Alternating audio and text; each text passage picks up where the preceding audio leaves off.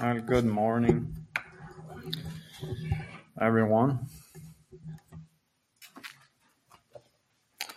Yeah, that's uh, very important. It's a good reminder that either we are dead or we are not. And I guess we can all uh, examine our own hearts and lives to see whether that is truly true. If, if the commitments that we have made to Christ, if uh, they are being resurrected, or if they are indeed there, or if we are resurrecting um, our old man, if there is such a thing. Um, I guess I'm going to go in a different direction because of some things that um, were on my heart, some experiences um, that I went through, and uh, just uh, what I see around me in different ways. And that is, I want to speak a little on mercy today the eternal mercy of our Heavenly Father and how it uh, conducts or how it how it uh, how it works in our own lives and in our own hearts and how it comes forth. I know there is often in me a tremendous lack where instead of mercy rejoicing over judgment, it's judgment rejoicing over mercy. And uh, I, f- I forget a lot of times the mercy that uh, Christ has shown me on a daily basis in my own uh, life, in my own heart, with my own family, and in different ways. And uh, just uh, some things that I see in my in my own heart that need some examining and uh, just you could say recalibrations. So uh, before we begin, let's pause for a word of prayer. Father, we just bow before you and thank you for who you are to us. We thank you that you are our Father in heaven, that you have such a tremendous love for us uh, that never changes, that we have the privilege of calling you our Father and that we are your sons and your daughters. and we know, Father, how you treat us as sons, that you chasten us when we need to be chastened, that you encourage us when we need to be encouraged, that you lift us up, Father, and rescue us when we need to be rescued. Thank you for your patience and your faithfulness in our lives and for your unending mercy, Father, that you bestow upon us when we cry out to you. Thank you for that gift of mercy, Father. And we pray that we will also extend it to others around us. Lord, that we will not take in our hand, Father, the judgment that is yours but that we will freely forgive, Lord, and uh, work with other people, Lord, to bring about your kingdom and your glory here on this earth. So that when people look at us, that they see you coming forth in us. We love you, and we just want to also continue to lift up Grandpa Zach in the hospital. Lord, we pray for your presence upon him there, your peace, overshadow him, Lord, your comfort upon him, and especially also Grandma Rachel. Lord, as, she, as they go through this trial, their life, we just commit it into your hands. Thank you for your faithfulness, Lord, in accomplishing everything that is in your will, your desire. We give it into your hands, we pray in Jesus' name. Amen. So again, where would we be without the mercy of God in our lives? We continually have to ask ourselves this question Is my life pleasing to God? What would help you determine if your life is pleasing to the Lord? Would it be based on how many times a week you're having devotions and Bible studies or prayer, or how well you're keeping your anger under control, or maybe whether you're keeping your thoughts in check or reining them in, or whether you're faithful in your duties? What would be the things on your list? Is my life pleasing to the Lord? and yes, these things are all very important. very important. To know the will of God for our lives and to walk in it faithfully. But I think one of the things that, especially in my life, with uh, how I look at things, is one of the most important attributes that I can possess and impart to others is mercy. And uh, I ask myself this question Is mercy evident in my life? Am I a merciful person? What happens when someone comes against me, you could say, with things that I don't like?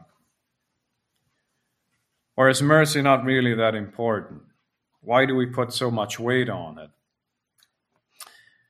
And the, the definition I have here is mercy is a love that responds to human need in an unexpected or unmerited way. So, again, a love that, ex- that responds to human need in an unexpected or unmerited way. At its core, you could say then mercy is forgiveness. It's compassion or forgiveness shown towards someone whom it is within one power, one's power to punish or harm. And that could be either physically or through words or different ways. So, in the example that, that I have as a, as a startup is a thief on the cross. So, hanging on crosses at Jesus' right and left hand are two criminals. I think we can picture that. And they were indeed criminals, evildoers, one who commits gross misdeeds or serious crimes. The Romans did not just, I mean, sure, they had their their wicked ways, but for the most part, they, they um, when they crucified someone, it was because they had committed serious crimes. And some of the other gospels calls them robbers, highwaymen, bandits. Um, though they could have been common thieves, they also might have been the kinds of highwaymen that swooped down on lonely groups of travelers from Jerusalem to Jericho, stripped them of their possessions, and left them for dead, as is in the case of the victim of the Good Samaritan. So the same Greek word is used to describe them. Bandits like these two were a traver- uh, terror to travelers, those who were able to travel in larger parties. So maybe there were people like that. They, they um, attacked travelers, stole their goods, and we know that they also harmed the people. And uh, one of these highwaymen, or these robbers or thieves, or whatever you want to call them, um, is jeering along with the soldiers and saying, Aren't you the Christ? Save yourself and us. And again, he is probably doing what he's always done, is uh, just uh, disregarding authority. And this is who he is a pulling down of everyone to one's own level. A thief is making fun of Jesus' inability to do anything despite the exalted title of Messiah and asking, Where is the Messiah now? But we know the other man, the criminal, rebuked him and said, Don't you fear God? He said, Since we are under the same sentence of death, we are punished justly for we are getting what our deeds deserve. But this man has done nothing wrong. So this man fully acknowledged his sins. He knew that he was not innocent. He knew he was hanging there on the cross because of what he had done to others, and it was justly deserved. And he had uh, he didn't make excuses. And it's funny the phrasing that he used, "Don't you fear God?" Um, you kind of wonder where that phrase would have been as in his uh, prior life, or. But he did. It does seem like he came to his senses, and then he turns to Jesus and he says, "Jesus, remember me when you come into your kingdom." So somehow, some way, he had been given this revelation that Jesus is the Christ because he says, Jesus, remember me when you come into your kingdom. That's a pretty, um, it's a pretty profound statement coming from someone that's hanging on the cross, uh, dying for his sins, you could say. And Jesus responds by saying, Today you will be with me in paradise. That's all he says. So, by any measure, this statement is astounding. Jesus' other disciples have fled or linger at the edges of the crowd, but here on the cross to one side, a fellow condemned man, life ebbing out of him, looks across and sees not another dying man but the Messiah himself. Somehow he understands that Jesus is not an impostor and that he will still receive the kingdom that belongs to Jesus, to the Messiah. And at the very end of his life, he received mercy. As he turned from his sin, Christ extended forgiveness to him in his final hours of life. That's quite something. And it's just a picture, again, of a man who wasted his life by harming others, stealing, taking things that were not his, and basically wreaking havoc on people's lives. And here at the very end, you could say this man justly deserves his punishment and he deserves to go to hell. And yet, as soon as he turned and repented from his sin, Jesus told him, Today you'll be with me in paradise. This is the kind of this is the kind of father or savior that we serve. And I am sure Jesus was grieved countless times with this man during his life you could say that he, he probably wept many tears over him. But yet, again, as soon as he turned and repented, Christ extended forgiveness and mercy to him. And on the other hand, on the other side, you had a man that chose not to repent, that chose to continue to ridicule and to despise his uh, creator and master. And I do believe mercy would have been extended to him as well. But he chose a different path. So, this gives us a good idea of the meaning of mercy. We think of clemency as another word for mercy, but mercy is the gracious attitude of one who sits in the seat of authority toward one who has given offense by breaking by the breaking of the law. Grace is the unmerited favor of God toward the undeserving.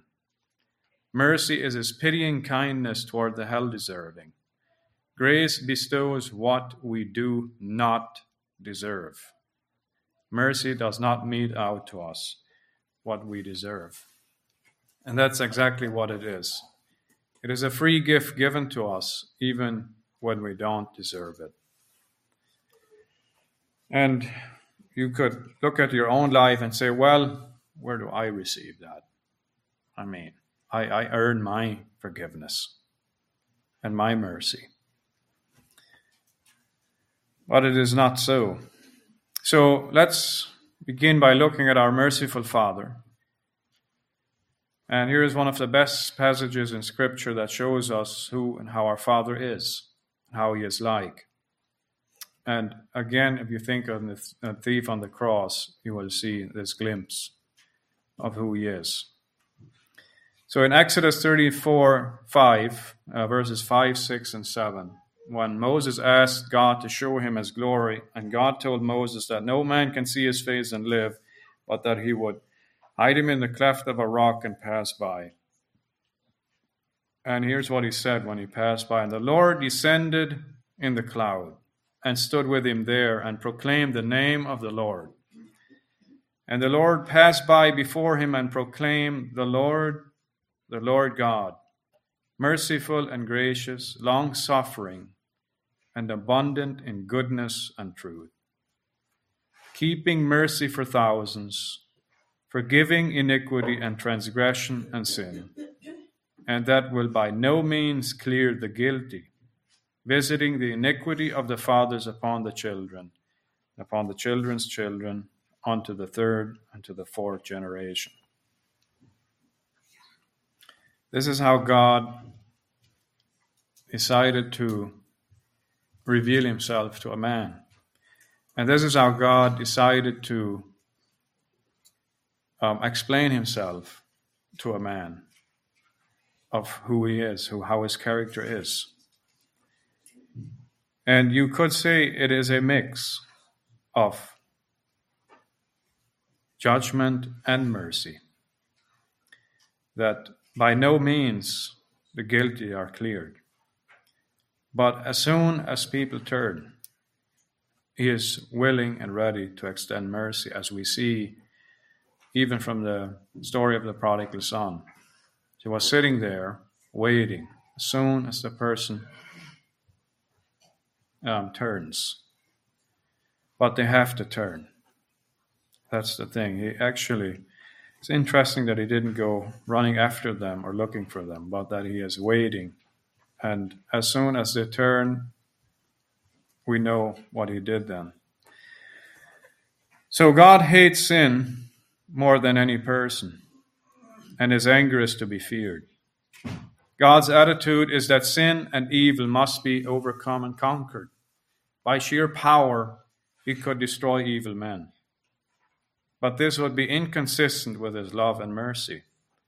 God's primary goal is not to see that men are punished, but that they are saved.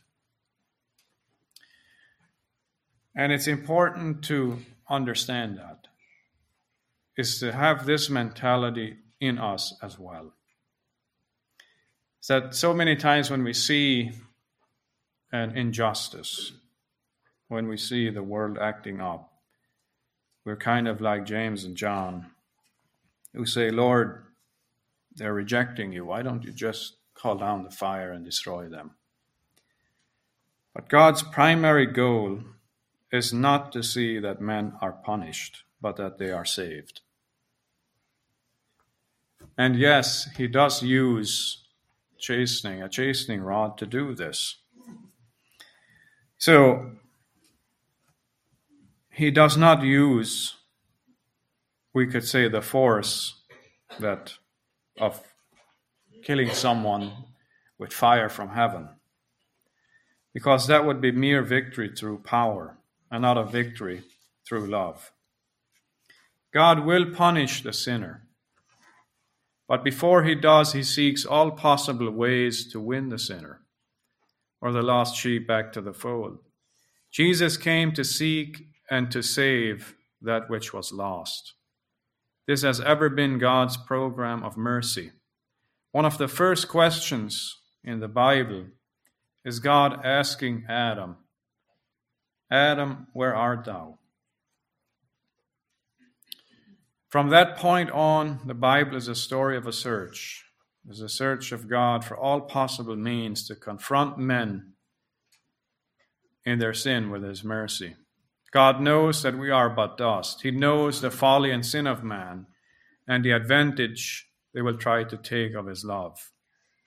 But God so loves His people and all people that even when He is forced to send judgment on them, His primary thought is on how to restore them to Himself. And we see this in many, many different stories in the Bible. God is a God of reconciliation. So he is a God whose desire is to reconcile mankind to himself again. You can look, you can read throughout the Bible. That is the story. It's to reconcile sinful mankind to himself again. He says in Isaiah 54 7 to 8, he says, For a brief moment I forsook you but with great compassion I will gather you. In overflowing wrath, for a moment I hid my face from you. But with everlasting love I will have compassion on you. So, we know that God does not treat sin lightly. We know that no one will make a fool of him. He will judge and condemn, but he is ever seeking a way to reconcile sinner and grant them a merciful pardon. The wicked man is welcome on his dying day to say yes to God's mercy. So, if we are going to imitate Christ and his mercy, then we must recognize that it does not mean that we never judge or condemn sin. Uh, it means that even when it is necessary to judge, we do not write off the offender, but we do all we can to be reconciled. And I guess I guess this for me is is the part that is I struggle with the most because a lot of times in my life when I see someone blatantly being rebellious, I tend to distance myself from them. And uh, to just you know okay lord this is this is uh this is yours. I can't deal with it. I can't handle it. And uh, not even putting in an effort you could say in trying to reconcile in trying to understand a person's journey or what they have gone through and that a lot of times uh, the fruits that we see in a person's life are simply coming from a deeper root of bitterness or hurt or things like that. So instead of just ignoring and avoiding, um, we can just try to connect with people and talk to people. And I find that when I do that, prayer even is hindered. Um, when you just distance yourself from a person, you find that you don't even pray for that person. So, And another thing that I feel that God in His mercy has given to us is a conscience. Um, our conscience. Have you ever thought of your conscience as something good? Is it something to be valued? Or is it like a nuisance rising up against you when you want to basically indulge in the flesh? A conscience is a God given gift of mercy that helps us discern or walk in truth and righteousness, but we know we can also destroy or sear our consciences through stubborn disobedience. With having this thing, with having this uh, idea that God will be merciful and that He is, uh, I can, I can just do this now and ask for forgiveness later. this type of mentality can be very evident in our lives, justifying things in our lives that are clearly separating us from God and drawing us away from Him. And uh, God is more inclined to mercy than to wrath. Mercy is his attribute he most delights in displaying to man. He doesn't delight in his wrath upon man, but he delights to show them his love and mercy. In Micah 7, verses 18 to 19, it says, Who is a God like unto thee, that pardoneth iniquity, and passeth by the transgression of the remnant of his heritage? He retaineth not his anger forever because he delighted in mercy. He will turn again, he will have compassion upon us, he will subdue our iniquities, thou wilt cast all their sins into the depths of the sea. This is the heart of God. Pardoned iniquity. And there's, there's one line here because he delighted in mercy. And in Lamentations, verse 3 to 30, uh, or Lamentation chapter 3, verses 32 and 33, it says, But though he cause grief, yet will he have compassion according to the multitude of his mercies, for he doth not afflict willingly, nor grieve the children of men. God does not grieve nor afflict men willingly, but he does so only upon great provocation. And a lot of times, as we read through the Bible and we, we look at those stories of Sodom and Gomorrah or of uh, the flood or of different judgments upon God's people, we, we tend to think of them as in a short time frame. But it's actually not. They are not short time frames. They and uh, but it, it does seem like that at some point God's patience has, has done. He has done all he can, it seems like. And uh, he then brings about his judgment. And the illustration for that is um, example of that would be that, that I could see would be a honeybee. Um, there's many things in the uh, in nature, the animal kingdom, where you look at animals and generally, if you leave them alone, they'll leave you alone. But for the most part, honeybee, we know that the chief or the main business of a honeybee, we would say, is the chief business of a honeybee to sting people. Is that what it does? That's, was that what it was created to do? No, we know that the chief business of a honeybee is to produce honey.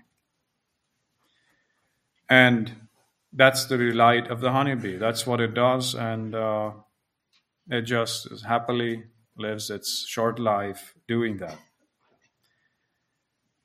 And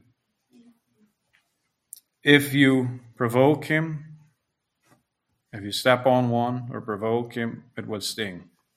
But we do know that that's not his purpose in life. It's not his joy in life to sting people um, but it is to produce honey for the hive.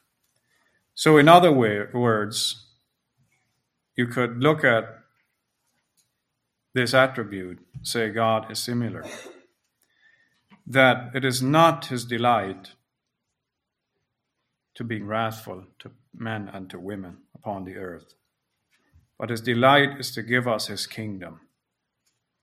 His delight is to Cause us to be prosperous in our spiritual lives, in overcoming the things in our lives that hinder us. And in Jeremiah 44, verse 22, it says, So that the Lord could no longer bear because of the abominations which ye have committed. So we know this, at, we know that at times his patience is done. And a lot of times we look at those instances and we question God and we say, why couldn't there have been a better way? Is there was this the right thing to do here? And uh, a lot of people think that it's not right. You made a mistake. The question is, I guess, does God ever make a mistake? And I think we could all say no. Is that there is a reason for everything that he does, and that he will uh, he will um, go to the full limit of whatever he is desiring to bring about in people. So we see this also with, as I mentioned before, with Noah and the flood. There came a time, and it says that, and God saw that the wickedness of man was great in the earth, and that every imagination of the thoughts of his heart was only evil continually. And it repented the Lord that he had made man on the earth, and it grieved him at his heart. Oh, this is uh,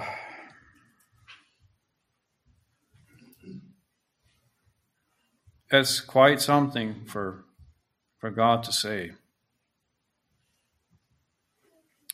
And you look at this and you say, surely that can't be true.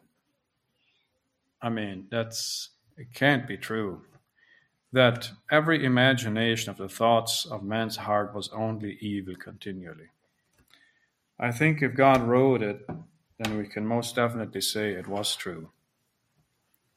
And we know what God told Noah is that human sin had reached an awful climax. Sooner or later, its results must have swept the human race from the earth. And I think you could say, this is my opinion, God, before mankind destroyed themselves completely, he basically hastened the uh, the um, outcome with the flood. And we cannot say that he was not merciful. He sent Noah to preach for a hundred years. Uh, it took a long time to build that. In the meantime, he was telling people to come in. And of course, we know what happened.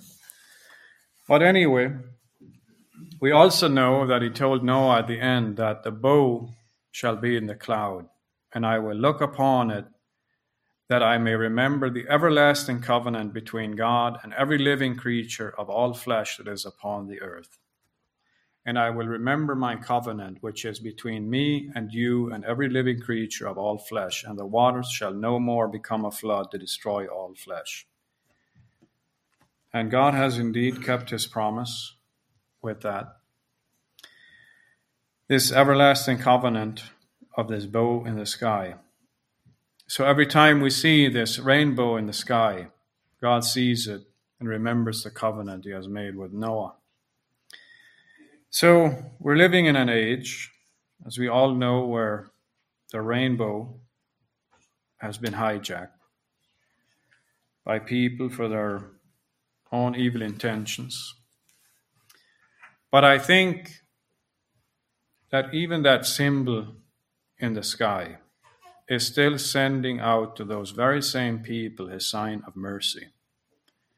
The symbol that they hijacked is still showing them that there is mercy and forgiveness, and that God stands by what he covenanted.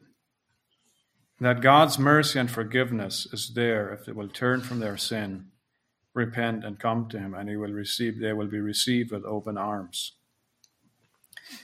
He is constantly entreating people. He says, Come unto me, all ye that labor and are heavy laden, and I will give you rest. Take my yoke upon you, and I will give you rest. Take my yoke upon you and learn of me, for I am meek and lowly in heart, and you shall find rest for your souls. Again he says, Behold, I stand at the door and knock. If any man will open unto me, I will come in and sup with him, and he with me. And in Revelations 22 17, and whosoever will let, when whosoever will, let him take the water of life freely. So he is constantly calling sinners to come to himself, constantly trying to get their attention. So there is rejoicing in the presence of the angels of God when one sinner comes to repentance. We can know, we, we, find this verse in the Bible. There is rejoicing in the presence of the angels of God when one sinner comes to repentance. Imagine that. Rejoicing in heaven about a sinner that comes to repentance. And we cannot treat his mercy as just flippant thing in our lives, like Jacob mentioned. Um, halfway in the box, or we're halfway committed, or we don't want to let some of the things go in our lives. So, it is, if we do this, it is to make mercy our enemy. And when mercy becomes the prosecutor, then all are convicted, none can escape. To sin because mercy abounds is the enemy's logic. And yet, that's what many people are doing. They think, well, I'll do what the thief on the cross did. I'll be saved before I die. Right now, I can't really give this up. It's too important in my life. But we all know it doesn't work that way. This is like one who wounds his head because he's got a box full of bandages to put on it. It's not very sensible, is it? like one who says, Well, I've got all these bandages here, they're just sitting around, so I'll just cut myself so I can use them. And uh, it's not it's not a good logic to have. And it it shows us that we don't really trust our Heavenly Father and we don't really love Him with all of our heart, all of our mind, all of our soul and strength. It's something different to fall. Um, it's something different to commit uh, to lose your temper, you know, instantaneously or something like that, but to actually think something out, go and do it on the premise that God will be merciful to me. I think there's there's a pretty big difference in that. So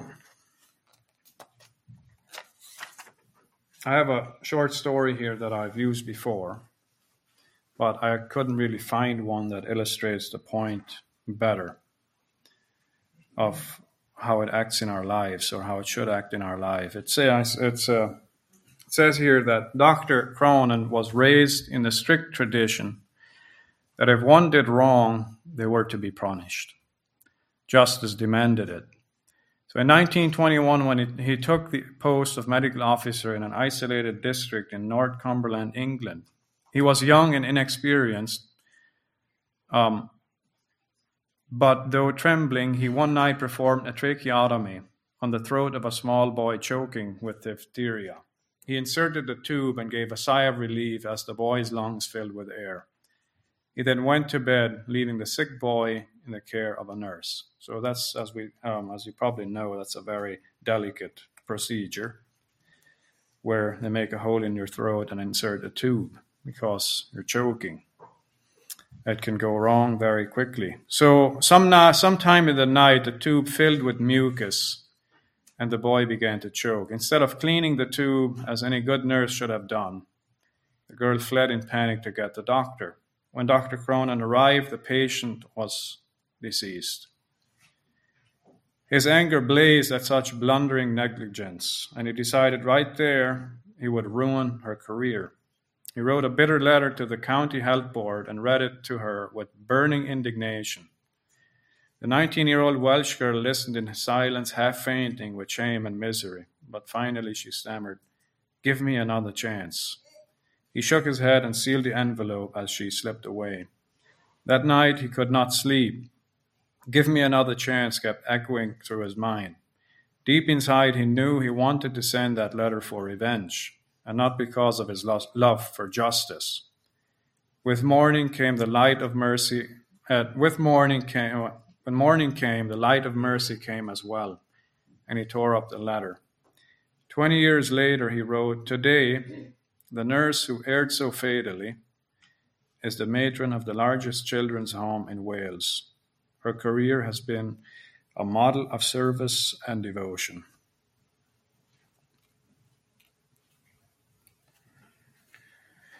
So, I just put myself kind of in this man's shoes. And uh, you can easily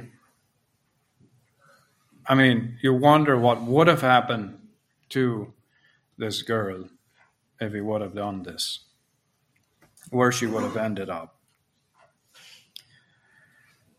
But you can see the outcome of what did happen when it chose not to do this. And, and of course, this was a it was a, a it was a terrible thing for this boy to, to die and I'm sure the parents grieved a lot. And uh, maybe I don't know if they found out what happened or not, but it's just mercy on a human level has saved many lives from being tragically wasted because of some sin, error, failure, or folly. So, how do I react? when my brother or sister messes up or is caught in a sin? Am I merciful? What comes out of me in that time? And it's just, uh, it's a challenge to us that no, we do not just ignore things and pretend that they didn't happen. I think that's also not merciful. But it depends, it's like disciplining your children.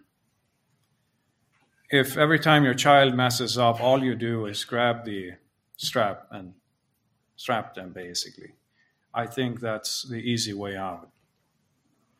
If, if we cannot just, if we cannot sit down and explain why we're doing this and what we are doing, then it's simply I don't think it's the right approach. And it's the same way in as we as we journey together when we see a brother or a sister that uh, is not walking in the light or that did something that they weren't supposed to. Do we take the easy way out? Like I said, for me, it's simply just ignoring and pretending I didn't see it or didn't hear it? Or do we actually try to restore and bring reconciliation?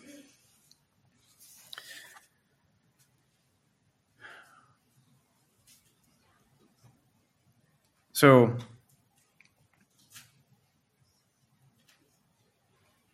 a lot of times we have this we also have this story of uh, this woman that was brought before christ by the self-righteous pharisees. They brought her and they said teacher this woman has been caught in the act of adultery. Now in the law moses commanded us to stone such women. So what do you say? And we know what he said. He said, Let him who is without sin among you be the first to throw a stone at her.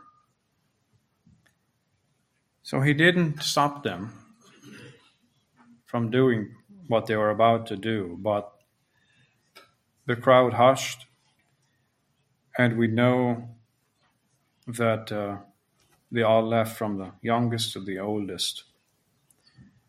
And he looked at her and he said, Woman, where are they? Has no one condemned you? And she said, No one, Lord. And he said, Neither do I condemn you. Go from go and sin no more. So it is important when we come to a person that we come with a clear heart. And if you look at this story and you think of yourself, well, that's just, that's, that's not right. She was caught and she should have been punished. I mean, it's not right for her to just be let go like that because she, she, uh, she was caught and the law does say that she is to be punished. We forget that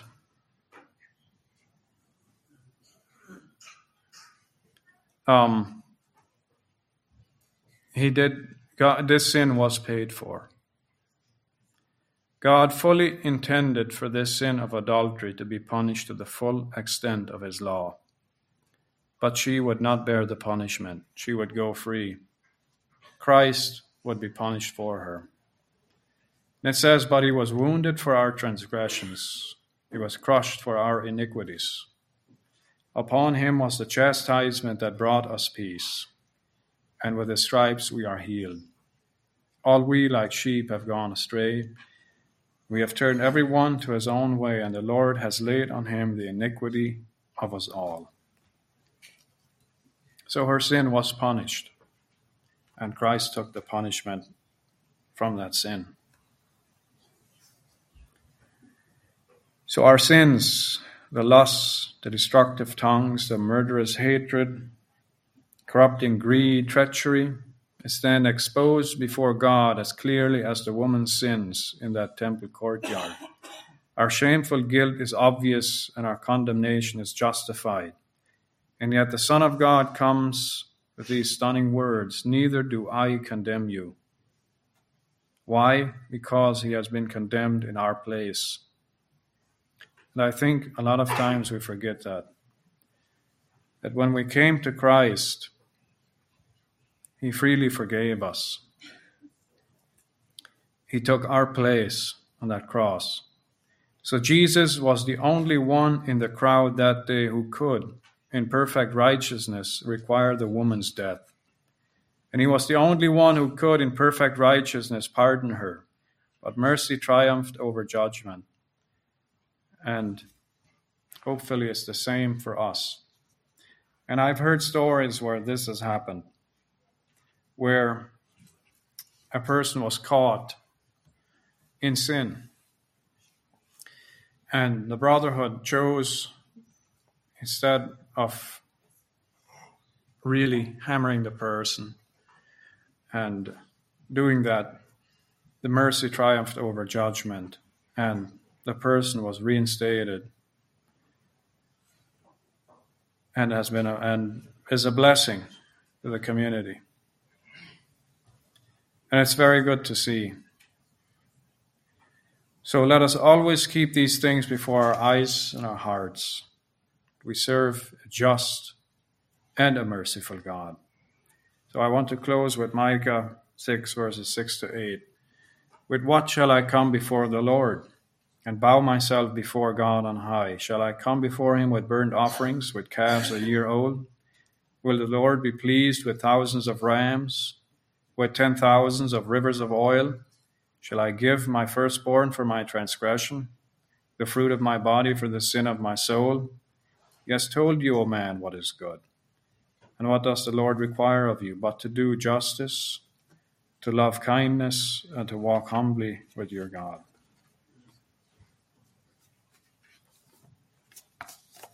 So again, we do not will not ignore sin. That's the easy way out. We deal with it in our own lives, in the lives of others. But we always deal with it with a sense of reconciliation. And if this is not the case, then we're handling it the wrong way. If reconciliation is not the key, or the uh, the foremost principal part of why we discipline and what we do, and I don't think we're handling it the right way. It is to restore, again, as God's heart is throughout the whole Bible, is to restore mankind to Himself and to rebuild that relationship. So, God bless you.